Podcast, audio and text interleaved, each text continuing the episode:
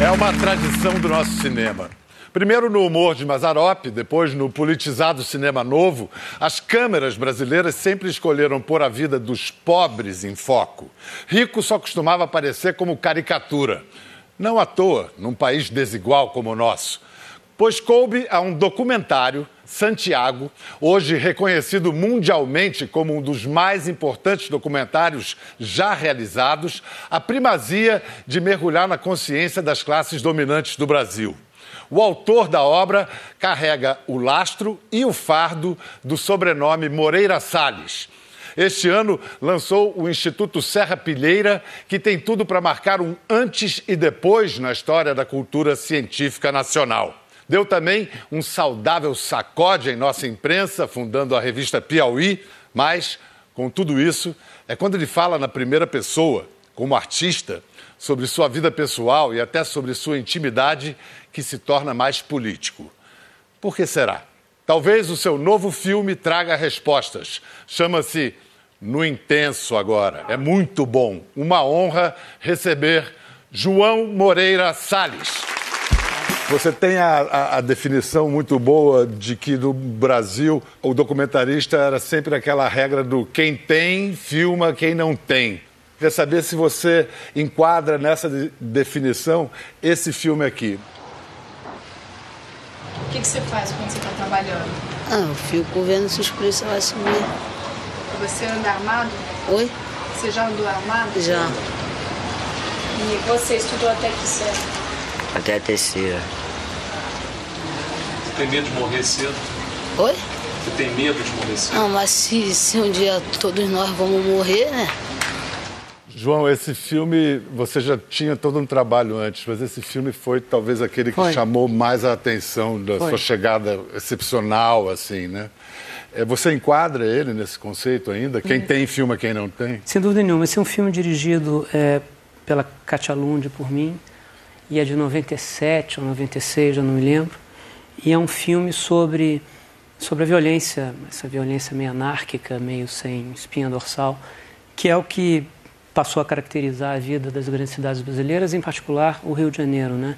E tem isso, tem isso. Quer dizer, nós, nós somos classe média, classe média alta, o que seja, brancos, e sabemos que na hora que a gente quer filmar a, a favela é possível. A gente vai conseguir autorização, a gente vai ter. Tem alguma coisa que nos permite fazer isso. O contrário, evidentemente, é, é, é- é impensável, imaginar. né? Quer dizer assim, é mais fácil quem mora num condomínio na Barra da Tijuca, fechado, fazer um filme sobre a Rocinha, do que a Rocinha, moradores da Rocinha, jovens cineastas da Rocinha, fazerem um filme sobre é, a- a- o condomínio fechado da Barra da Tijuca. Nisso tem alguma coisa ligada a privilégio, a poder, a desigualdade da, da vida brasileira. Não é um dogma, não acho. esse- alguns desses filmes são, são muito importantes. Eu não estou falando notícias, mas alguns desses filmes são muito importantes e continuam e continuarão sendo feitos. Não é uma característica brasileira, o documentário meio que se estabeleceu assim. Mas essa clareza de compreensão que você teve, que é uma que é política, você teve uma vez que você filmou. Antes você não tinha isso tão claro. E talvez até depois de eu ter filmado, viu? Depois Eu de ter Depois filmado. de ter filmado. Eu acho que quando eu fiz o Notícias, que é um filme, é, que, que na verdade é um programa de televisão, eu acho que era um programa necessário naquele momento, porque era um pouco a tentativa de duas pessoas que moravam no Rio de Janeiro de é, prestar testemunho sobre aquilo que acontecia na cidade naquele momento. Mas depois de fazer o filme, de fazer outros também, essa questão começou e é muito pessoal de novo não, não é não é uma regra para todo mundo não acho que seja não acho que seja impróprio fazer esse tipo de filme. Para mim começou a ficar difícil. E aí eu acho que o caminho natural foi bom de mim eu posso falar de mim eu tenho legitimidade de mim e do meu mundo né? Eu tenho acesso eu tenho legitimidade e mais do que isso é, é um mundo que não se não se exibe não se mostra né? É, e, e que se fecha tudo isso é muito retrospectivo. Eu não sei se eu pensei tão claramente assim, mas havia um incômodo, sem dúvida nenhuma, de continuar a fazer esses filmes que eram um pouco baseados no meu privilégio de poder fazê-los. É curioso porque você falou que esse filme foi de 97. 97, no isso. entanto, você já tinha buscado falar do seu universo em 92, quando você filma Santiago. Isso. Cinco anos antes. Filma, mas não consegue concluir. Isso. Até então, o único projeto que você não tinha conseguido Isso. levar. Sabe por quê? Ah. Eu acho que eu não consegui porque eu não percebi que eu, eu era personagem do filme também. Né? Para quem não viu, Santiago é um filme sobre uma pessoa que trabalhou na casa em que eu cresci, trabalhava para meu pai. E ah, no filme que eu rodei em, em 92 ou 93 e que eu tentei montar e não consegui, fracassei na montagem, eu não existia, era só ele. É, e ele aparecia e falava, e, e, não, e o espectador não sabia o que estava por trás da fala dele. O que estava por trás da fala dele era eu dirigindo ele, era eu dizendo como ele devia falar, o que, que ele devia falar. Enfim, tinha ali, tinha afeto, tinha carinho, tinha amor, mas também tinha classe, também tinha o meu o fato de eu, de eu ser filho do patrão e ele ser o, o funcionário de meu pai. Essas coisas não, não, não, não eram parte do filme. E, portanto, o filme resultava numa coisa muito artificial. Eu não sabia por que, que não funcionava, mas eu sabia que não funcionava. E aí, passaram-se 13 anos e, revendo o material, me dei conta que a única maneira desse filme poder existir era se eu explicitasse a natureza dessa relação que se estabeleceu durante a filmagem. Tornando-se personagem. Me tornando personagem. Requiem eterna, Dominus Domine, perpetua luce a Te, requiem pace. Amém. Volta para baixo. Vou fazer de novo. Vai lá, fica lá embaixo.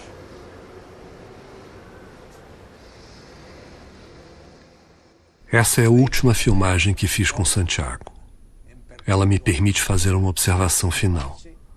Não existem planos fechados nesse filme, nenhum close de rosto. Ele está sempre distante. Penso que a distância não aconteceu por acaso. Ao longo da edição, entendi o que agora parece evidente. A maneira como conduzi as entrevistas me afastou dele. Desde o início, havia uma ambiguidade insuperável entre nós, que explica o desconforto de Santiago. É que ele não era apenas meu personagem. Eu não era apenas um documentarista. Durante os cinco dias de filmagem, eu nunca deixei de ser o filho do dono da casa. E ele nunca deixou de ser o nosso mordomo.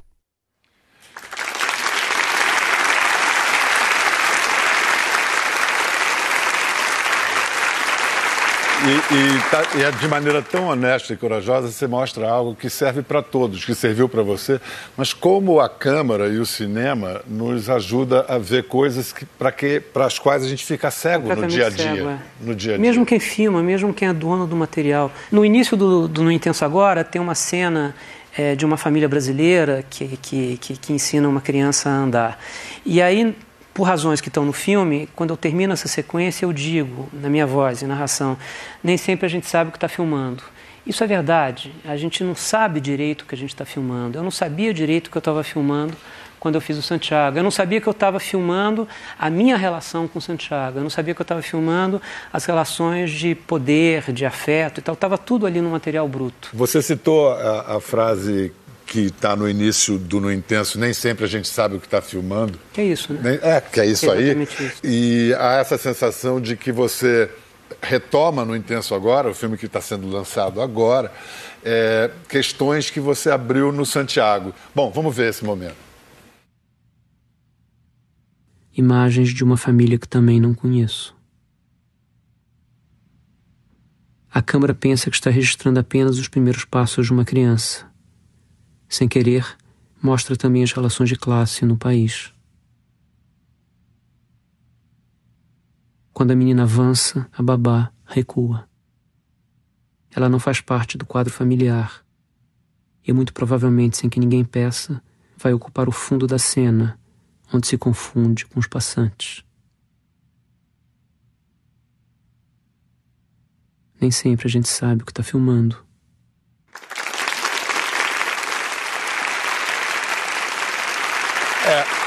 Diria que você continua com essa discussão da, da questão do, do sentido da vida, das relações de classe que aparecem é, Inconscientemente. Inconscientemente. Isso. É, e, e, essa família da Babado, Intenso Agora, é uma família de. É um material de arquivo. Desconhecido tipo, material de arquivo que você Meu, né? encontrou. né? é claro é. que a, a, família conhece, mas eu, eu sequer sei quem é a família. A gente comprou esse material. Hum. O que eu sei é que é um material de 68, que é o que me interessava, porque o filme gira em torno de 68, né? E vocês perceberam que a narração é um pouco diferente de um filme para o outro. No primeiro filme, Fernando, irmão Isso. do João, narra. Nesse, o João tomou coragem e narrou ele mesmo. Isso mesmo. Por quê? A gente, não, a gente não faz o mesmo truque duas vezes, né? Eu não gosto da minha voz. E no Santiago, é, como é um filme sobre a memória de uma casa e, e na qual o meu irmão Fernando viveu, e ele conhece, enfim, conheceu muito bem o Santiago e tal, tem alguma coisa, enfim, não necessariamente imprópria em pedir para ele falar do Santiago usando as minhas palavras, porque é uma memória, é uma memória partilhada, digamos Mas assim. Mas no intenso... No intenso não dá, porque aí, aí sou eu mesmo pensando sobre cinema também, porque essa sequência aí que vocês viram, é, é uma sequência em que eu, em que eu falo é, que a pessoa que filmou essa criança não sabia direito o que estava filmando, é, ela está bem no início do filme por uma razão, porque o No Intenso Agora também é um filme sobre a natureza do material de arquivo, o que, que ele é, por que, que ele é como ele é, por que, que as pessoas filmaram de um modo e não filmaram de outro. Assim, de forma muito concreta, me interessava, ou passou a me interessar quando eu, quando eu comecei a montar o filme, a pensar o seguinte: como é que você filma numa democracia? Como é que você filma num regime totalitário? Como é que você filma num regime ah, autoritário. E significa o seguinte: quando você vê uma imagem feita na França em 68, no meio de uma crise política, de, uma, de alguma coisa muito semelhante ao que a gente teve aqui em 2013, no entanto, aquilo é um regime democrático ainda. E, portanto, a imagem que é produzida sobre maio de 68 é uma imagem muito diferente daquela que é produzida na Tchecoslováquia, também em 68, em agosto, quando os tanques invadem, os tanques soviéticos invadem e ocupam o país. Na França, a câmera está sempre perto da ação. A câmera não treme, você está você tá provavelmente filmando com uma grande angular. Porque você está perto da ação, você pode se aproximar dela. Por quê? Porque você está no regime democrático, você pode tomar pancada. Você, mas, Tchecoslováquia ela está Tchecoslováquia ela está sempre escondida, ela, porque, porque é proibido filmar, porque você não. Então a natureza do próprio material revela muito do contexto político em que ele foi feito. Isso passou a me interessar também. Então, no Intenso Agora, assim como Santiago só passa a existir quando eu passo a duvidar do material e perguntar por que, que ele é como ele é, por que, que eu filmei desse jeito. Desconfiança, Desconfiança, desconfiança, exatamente. É. Surge a desconfiança do material. Eu não vou tomá-lo pelo valor de face, eu vou, eu vou indagar o material, eu vou no Intenso Agora, isso, isso é levado às últimas consequências. Mas no Intenso Agora nasce de imagens que uma senhora da alta burguesia brasileira faz da China comunista em plena Revolução Cultural em 1966, numa viagem turística. Olhando para o conjunto do que sobrou, volto sempre ao material da China. As imagens são amadoras. Não foram feitas para a história. São apenas as sobras de um momento na vida. Elas registram o encontro de minha mãe com a realidade de um país oposto a tudo que ela conhecia. Ela foi feliz na China e por isso gosto de pensar nela lá. Quando você topou com essas imagens que a sua mãe fez na China e quando você percebeu que isso era o seu próximo filme? Topei no final de Santiago, porque é, eu precisava de imagens de família de Santiago, em Santiago Fui atrás delas, encontrei uma opção de imagens de aniversário, férias e tal, e dois rolos de 16 milímetros, que eram essas imagens da China. Eu sabia da viagem, mas eu não tinha visto as imagens. E aí eu vi as imagens e elas me ficaram na cabeça. E aí, um pouco depois, eu descobri um, um, um relato que ela escreveu e publicou numa revista francesa, e depois foi publicado aqui no Brasil, na revista Cruzeiro, sobre a viagem dela. E o que me impressionou muito nas imagens e no relato é a absoluta alegria dela, a felicidade, o encantamento, que é uma coisa que ela foi perdendo ao longo da vida. E o filme é, é difícil vocês entenderem sobre o que é o filme, porque de fato parecem coisas tão, tão, tão, tão diferentes, né? A cena da família, a discussão sobre a natureza do material, 68 e a minha mãe. E talvez o filme tenha isso mesmo, enfim, como virtude e como defeito. Ele é um pouco Posso tentar espalhado. ajudar como Pode. espectador apaixonado? Pode. Eu acho que, é, assim... Por favor. Até para poder dizer isso para quem... Não, porque é difícil Entende? mesmo, mas É assim, difícil. digamos que tem a, a- em instâncias íntimas e coletivas de grande alegria e felicidade e que acabam. Isso. E a angústia de, e depois disso, É o que fica? É. E isso é o móvel do filme. Isso aqui me levou É. a querer. É, é assim, é- é- me impressionava a capacidade das pessoas serem profundamente felizes e depois de perder essa capacidade, sabe? De viverem momentos de grande intensidade, de paixão, que pode ser uma paixão política, pode ser uma paixão estética, pode ser uma paixão romântica, pode ser uma paixão erótica, que como toda paixão tem prazo de validade, você não consegue viver na intensidade o tempo todo. Depois ela passa, ela se dilui. Aí vem o problema, né? Porque você fica achando que a vida tem que ser sempre a volume alto e ela não é impossível ser, né? Como é que você encontra sentido depois?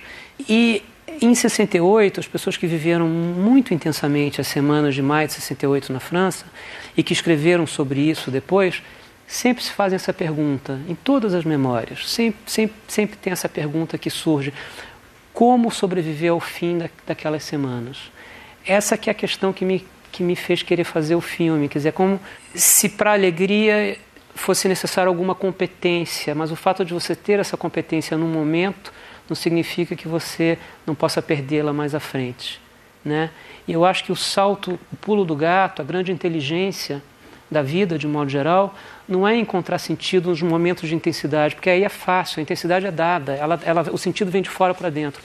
O diabo é você construir o sentido no rame-rame do dia a dia, né? na banalidade do cotidiano, na dificuldade, na impureza da vida diária. É aí que, é aí que a briga se dá. Né? E muitas pessoas não conseguiram isso, principalmente aquelas que viveram de maneira plena e intensa os grandes momentos de intensidade.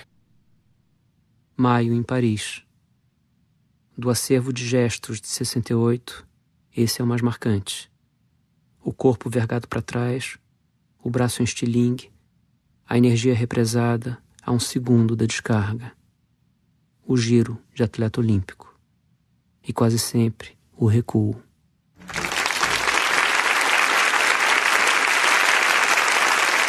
Não foi a revolução. Que legado que você acha que deixou 68? O legado de 68, é, esse tal negócio, né? Eu acho que é imenso, mas não é necessariamente o que as pessoas na rua desejavam. Quer dizer, o que eles desejavam na rua, naquele momento, 68, era a queda do regime, era a queda do De Gaulle, era a queda do sistema produtivo, a- um- uma nova maneira de viver, uma, uma nova maneira de produzir, uma nova maneira de consumir. Nada disso aconteceu. Às vezes é duro dizer isso, porque as pessoas que são, é, enfim, nostálgicos de 68 e que viveram muito aquele período dizem não, as vitórias foram fantásticas, foram, mas não eram, as vitórias não eram previstas na agenda explícita de quem estava na rua. Se você vai hoje à Sorbonne, você olha para a Sorbonne, famosa cúpula da Sorbonne, na Praça da Sorbonne, à direita você tem uma loja da Nike, à esquerda você tem uma loja da Gap. Então, não venceram. Agora, no, Agora, por outro, próprio filme... agora, por outro lado, isso aqui, por, por outro lado, é, a França se tornou muito menos hierárquica, se tornou muito mais porosa às mulheres, aos imigrantes, aos negros. Isso são conquistas civilizatórias. A questão sexual, tudo isso é fundamental. Ah, e Na questão do consumismo, o seu próprio filme mostra que havia publicitários profissionais fazendo aqueles slogans maravilhosos que a gente achava que surgiam espontaneamente nos muros de Paris. Tinha isso, e mais do que isso, 68 também, principalmente em maio, muito rapidamente foi devorado pelo comércio. Né? Na Sorbonne, em 68, em maio, já na segunda semana você podia tirar uma foto dentro do anfiteatro da Sorbonne ocupado e você pagava por ela, para ter uma prova de, olha, eu fui revolucionário. Você podia comprar um paralelepípedo, levar para casa e tal. Então, essas coisas estavam ali contaminando também 68 e maio de 68. Agora, indubitavelmente, a França seria menos progressista, mais reacionária, se não fosse se não fossem aquelas três semanas, entende? João, por que você lançou o filme primeiro fora do Brasil? Porque... Olha, não, eu um pouco pelo seguinte, são um pouco pelo seguinte, é, porque aqui, como tem a questão da primeira pessoa e, e, enfim, pelo menos as pessoas que, que escrevem nos jornais sabem de onde eu venho e quem eu sou, a minha, a, a minha, a minha biografia meio que contamina a leitura do filme, sabe? E, e fora do Brasil, não. O filme é, é visto pelo que ele é. Então, até para aferir qual é a potência ou a, ou a não potência do filme, ter um, uma, uma reação não contaminada por aquilo que é do contexto brasileiro, eu acho importante. Essa é uma coisa. Tem uma segunda coisa também que eu quero te dizer, que para uhum. mim era importante ao fazer esse filme, que é o seguinte: a gente, nós brasileiros, né? A gente está acostumado a ser retratado por eles, né? São inúmeros os filmes de equipes da BBC, equipes que vêm para cá para falar sobre violência, para falar sobre favela, para falar sobre tráfico, para falar sobre carnaval. Né? É do jogo, é normal é muito pouco comum, se não raríssimo, que a gente fale deles. Então, esse é um filme que tem pouco Brasil. É, esse é um filme mais sobre eventos que se passaram na Europa e que são fundamentais para a vida cultural, para a vida política do, da segunda metade do século XX na Europa. Como eles vão receber um filme de um brasileiro que decide falar sobre eles e sobre eventos tão centrais da história deles. Quer dizer, 68 na cabeça da França é, é marcante, determina a personalidade, quem eles são. Entende? E como eles recebem? Em cada bem, país Bem, assim, eu estava muito nervoso antes da primeira exibição no Festival de Berlim, que é onde o filme foi mostrado pela primeira vez, porque achei que seria basicamente uma discussão sobre isso. Quem é esse sujeito que vem lá de baixo falar da gente aqui que está no centro? Não houve isso. Aí o que houve, que eu achei muito interessante, e que vem acontecendo até semana passada, quando eu mostrei o filme em Portugal, é o seguinte: é que o filme, as discussões que se seguem à projeção desse filme são muito diferentes de país a país, muito diferente de Santiago, onde o filme foi mostrado em muitos lugares e a discussão era sempre sobre a mesma coisa. Nesse sentido, talvez seja até um pouco mais pobre, Santiago. No Intenso Agora, o filme é sempre discutido à luz do contexto político onde ele é assistido. Então, assim, nos Estados Unidos falavam de Occupy e do Trump. Em Buenos Aires falavam é, ou falaram do desmanche do projeto kirchnista e do grande vazio da impossibilidade de reunir forças coletivas para voltar à rua. Era do vazio que se falava. No Brasil, é, o filme só foi mostrado uma vez. Teve uma sessão no Rio e outra em São Paulo. Mas as pessoas que estavam nas plateias fora do Brasil e discutiram o filme discutem sempre à luz de 2013. Embora o filme tenha sido realizado, começado a ser editado bem antes de 2013. João, eu tenho a impressão que qualquer filme que você é um filme fizer. É, é um filme, é um filme aberto, aberto, mas eu acho que qualquer filme que você fizer no Brasil, você vai ter que lidar com a sua origem de classe. E eu lendo um, uns comentários meio rabugentos sobre o seu filme, me veio a seguinte reflexão que eu queria dividir com você. Fala assim que o, o pensamento progressista sempre é, pregou a consciência de classe como um instrumento de aperfeiçoamento da democracia e tudo. Agora, quando a consciência das classes dominantes é sempre má consciência, por quê? Não, mas olha, é, eu acho legítimo esse ponto de vista e, e eu acho que é, é, uma crítica que a cada dia me parece mais justa em relação ao, ao Santiago. Em Santiago tem, é um filme com o qual hoje em dia eu tenho dificuldades, para te falar a verdade, porque tem tem um pouco esse movimento de expiação de culpa em público e é uma expiação que por sua vez é narcísica e que tenta me eximir da culpa que eu estou expiando. Entende? É uma coisa tem muito espelho aí, mas, mas, tem um, mas tem um pouco esse movimento assim de dizer não, antes que digam, vou dizer, e aí ao dizer eu me defendo, porque eu digo, não, eu fui o primeiro a dizer que de fato havia uma relação de classe que eu, e, que eu, e, que, e que eu, e que eu tratei como um empregado. Então, tem um pouco disso no mas filme também, põe, mas, mas, não tem, mas, não, mas, não tem como escapar, entende? É. Nesse sentido, não tem como escapar, mas eu acho que num país feito o Brasil, eu acho absolutamente legítimo, eu não, eu não, eu não, não, não acho impróprio que essas, que essas críticas sejam feitas, e eu acho que elas, é, de certa maneira, justificam os filmes que eu acabo fazendo, porque essa é uma discussão que aparece pouco no cinema na medida em que pessoas que pertencem ao extrato social do qual eu venho, falam muito pouco de si e falam muito pouco do mundo a que pertencem, entende? Então, no momento em que eu abro uma janela para um Brasil que não aparece, é, é natural que todo mundo queira olhar por essa janela e as pessoas podem achar a vista muito feia. E eu acho absolutamente compreensível e do jogo. Não quer dizer que eu aceite, não quer dizer que eu não responda, mas eu acho que a conversa é, além de muito fértil, necessária. Bem-vindos de volta à nossa conversa com João Moreira Salles, que está lançando um novo filme, No Intenso, agora. Aliás, que título bonito, mas não há essa frase no filme. Não. Não. Em momento algum. Não, esse é um título que eu tirei da leitura de um livro. Aparecia numa frase lá de um livro, é, e aí eu, eu, eu, achei que era exatamente sobre o que eu queria falar. É muito feliz, é, é. muito feliz. Bom, o filme é dedicado a Eduardo Coutinho, papa do documentarismo brasileiro. Ele dizia: não basta se contentar com as imagens que você vê, tem que entender quem fez e em que circunstâncias foi feito. Isso está flagrante em Santiago, no Intenso agora Coutinho também. disse isso? Ele disse. Nossa Senhora, exatamente. Exatamente. Exatamente. É a tua cara, né? É, é. Por isso que o filme é dedicado a ele. Não é só dedicado a ele, porque ele não estava mais vivo quando eu terminei o filme, mas o filme não seria possível sem ele, porque as coisas que eu pensei sobre a natureza do material decorrem de anos de convivência com ele, falando exatamente sobre isso. Mas na ausência física dele, né? Ele se foi, morreu. Como é, é que foi esse diálogo com ele? Sem transcendências metafísicas Continua com... acontecendo, assim, sem nenhuma transcendência metafísica, não tem nenhuma metafísica, na verdade.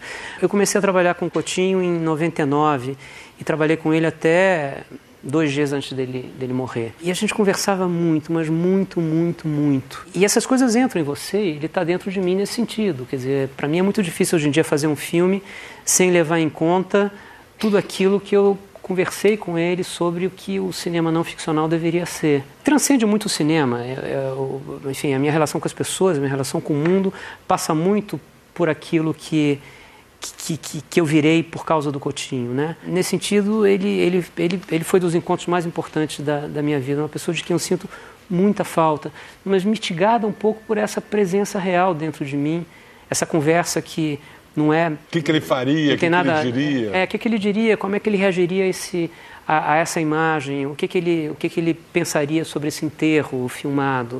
O que, que ele, que, que, que interessaria a ele saber sobre essa sequência? Isso para mim é fundamental e, e orienta tudo que eu penso. Não só quando eu filmo, mas também quando eu escrevo na Piauí. Ele é uma presença fundamental. E ele atravessa esse filme de várias maneiras. Ele atravessa esse filme porque tudo que está nesse filme, de certa maneira, nasce de conversas que eu tive com ele. Ele atravessa esse filme porque ele morre no momento em que eu estava montando o filme, então ele não pôde ver nada. Eu interrompo o filme para montar o filme que ele não teve tempo de terminar, né? Que é Últimas Conversas. Eu interrompo por seis meses. Então ele é uma, ele é uma espécie de, de espírito benévolo que paira por, por cima do filme. O Tim foi uma das primeiras pessoas com quem eu trabalhei na Globo também, aprendi demais com ele. Ele fazia Globo Repórter é. e eu, ele me mandava é, fazer as entrevistas, ele ficava esperando na ilha e eu ficava ao lado dele, assim, mas também o que aprendia, assim, fiz aqueles especiais da chanchada que ele dirigiu, um roteiro de Sérgio Augusto. Foi ali que ele descobriu o documentário. É, não, ele estava montando o Cabra, Cabra Marcado, Marcado para Morrer é, é. com o mesmo montador. É, mas ele ficava... disse, foi no Globo Repórter que eu aprendi que o que eu queria era fazer não ficção. É. Vamos ver um, um trecho das canções. Quem devia casar com ela era eu, sim, senhor. Quem devia casar com ela era eu, seu amor. E a minha mãe, ela ficava, tinha uma mesa de corte, ela fazia vestido de noiva também, né? Fazia roupa essa roupa de festa, de cor, essas roupas mais comuns do dia a dia para as pessoas, e fazia vestido de noiva também. Eu lembro dela fazendo alguma coisa assim. E aí, geralmente, ela cantava muitas outras músicas. E, geralmente, essa música, que eu consigo lembrar assim, ela cantava quando ela começava a cortar os, os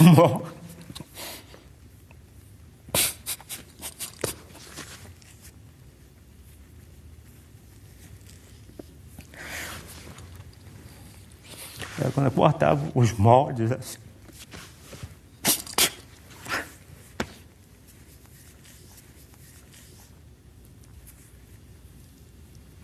Quer dizer, era muito ligada ao próprio trabalho que ela estava fazendo, que ela cantava.